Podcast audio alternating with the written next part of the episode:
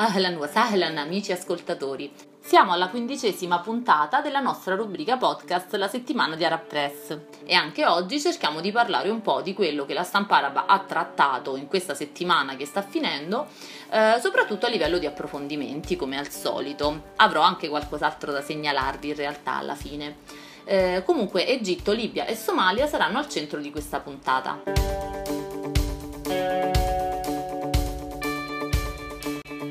Iniziamo subito con un editoriale di Al-Quds dal titolo provocatorio. Perché il Papa difende i musulmani e lo sceicco di Al-Azhar difende il divorzio? Allora, Papa Francesco ha chiesto a tutti i cristiani di pregare per coloro che sono oppressi in Myanmar. Essi non sono cristiani, ma sono brave persone. Continuando poi nella difesa di questa minoranza musulmana, eh, il Papa ha aggiunto letteralmente, cacciati via dal loro paese, vanno da una parte all'altra perché nessuno li vuole, è gente buona e pacifica si tratta di fratelli e sorelle. E da anni che soffrono sono stati torturati, uccisi semplicemente per portare avanti la loro tradizione e la loro fede musulmana. Quindi, prima posizione, diciamo, di cui parla Al-Quds è quella di Papa Francesco. L'altra invece, eh, come anticipato nel titolo, è quella rappresentata dalla dichiarazione degli ulama, eh, i dottori della legge e della religione, eh, di Al-Azhar, secondo cui il divorzio orale non necessita di essere documentato. Ora, questa dichiarazione arriva pochi giorni dopo la richiesta del presidente egiziano Abdel Fattah al-Sisi di validare il divorzio per via orale solo ed esclusivamente se accompagnato da documentazione scritta. Insomma, un atteggiamento di frattura tra il presidente egiziano e lo sceicco di Al-Azhar. Um, di questa cosa in particolare uh, ne abbiamo tra l'altro parlato ampiamente su Press nella sezione blog. Comunque, per ritornare al nostro editoriale, scrive al Quds che siamo di fronte ad un paradosso vero e proprio. Il Papa, capo della Chiesa Cattolica, difende i musulmani e eh, non esita ad affrontare nemmeno il presidente della nazione più potente e più ricca della terra, il nostro caro Trump, eh, criticando le sue opinioni, come sappiamo, nonché le azioni politiche che stanno cercando di costruire muri tra popolazione e religioni, muri non solo diciamo fisici ma anche ideologici. Insomma, ovviamente dietro le dichiarazioni dello sceicco c'è altro, come ad esempio eh, il tentativo di difesa della sua autorità minacciata dal presidente egiziano, ma il paradosso resta.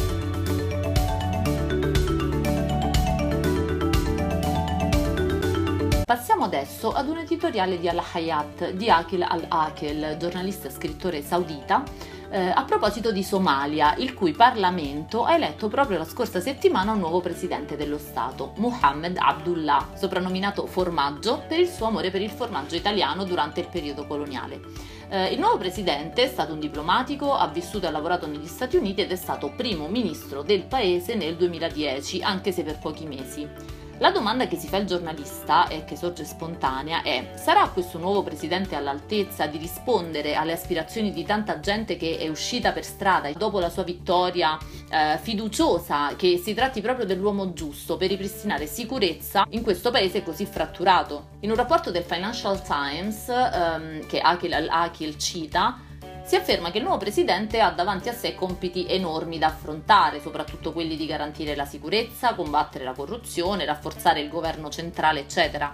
Eh, però, eh, citando il titolo stesso del nostro editoriale, molti ritengono che si tratti di una vera e propria primavera somala, ehm, in quanto il nuovo presidente è visto come eh, un candidato populista ambizioso, molto popolare nelle classi medie e, ehm, e basse quello di cui effettivamente la Repubblica Somala ha eh, bisogno. Bisogna considerare che la Somalia moderna è stata colonizzata dall'Italia e dalla Francia, poi eh, dopo la scomparsa del governo militare autoritario il paese è crollato eh, negli anni 90 circa del secolo scorso, è entrato in guerra ed è nel caos per quasi 27 anni quindi eh, l'immagine stereotipata della Somalia è comunque quella di un paese che soffre di bombardamenti, di fame, eh, senza ovviamente dimenticare eh, il movimento Shabab, ramo di Al-Qaeda ancora attivo, potente, che eh, ha rappresentato e continua a rappresentare una sfida importante, diciamo, per chi arriva ehm, al potere. Eh, beh, eh, auguriamo ovviamente al nuovo presidente della Somalia buon lavoro e speriamo che tutte le aspettative che eh, la popolazione somala ha eh, siano state ben riposte.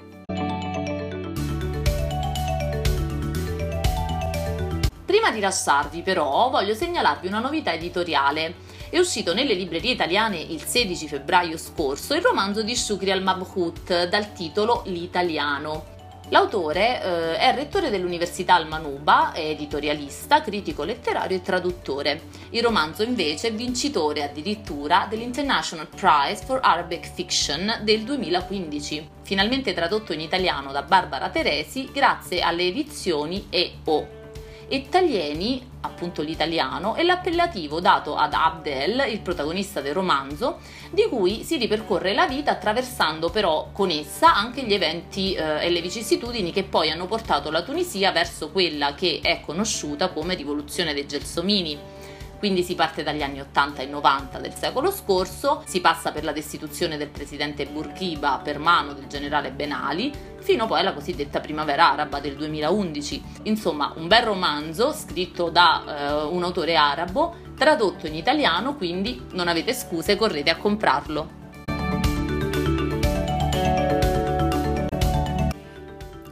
Iniziativa da segnalare a tutti gli amici di Roma e dintorni. Arapress.eu e il Servizio Intercultura delle Biblioteche di Roma organizzano presso la Biblioteca Guglielmo Marconi un corso di avvicinamento alla lingua e alla cultura araba e islamica. Si inizia mercoledì 22 febbraio eh, con un'introduzione a cura di Zuherlo Assini, giornalista di Rai News 24 ed editorialista presso l'Osservatore Romano, per poi proseguire con altri tre incontri in cui si parlerà di politica, Islam e donne, letteratura, con nomi quali Paolo Di Giannantonio, Lucetta Scaraffia, Claudio Loiacono, Francesca Corrao e anch'io. La seconda parte di questa iniziativa riguarderà poi ehm, l'avvicinamento alla lingua araba scritta e parlata che partirà il 22 marzo. Comunque tutte le info le trovate sul nostro sito www.arabpress.eu. Bene, con questa vi saluto dandovi appuntamento alla prossima settimana. Giusy Regina per arabpress.eu. Ma salama!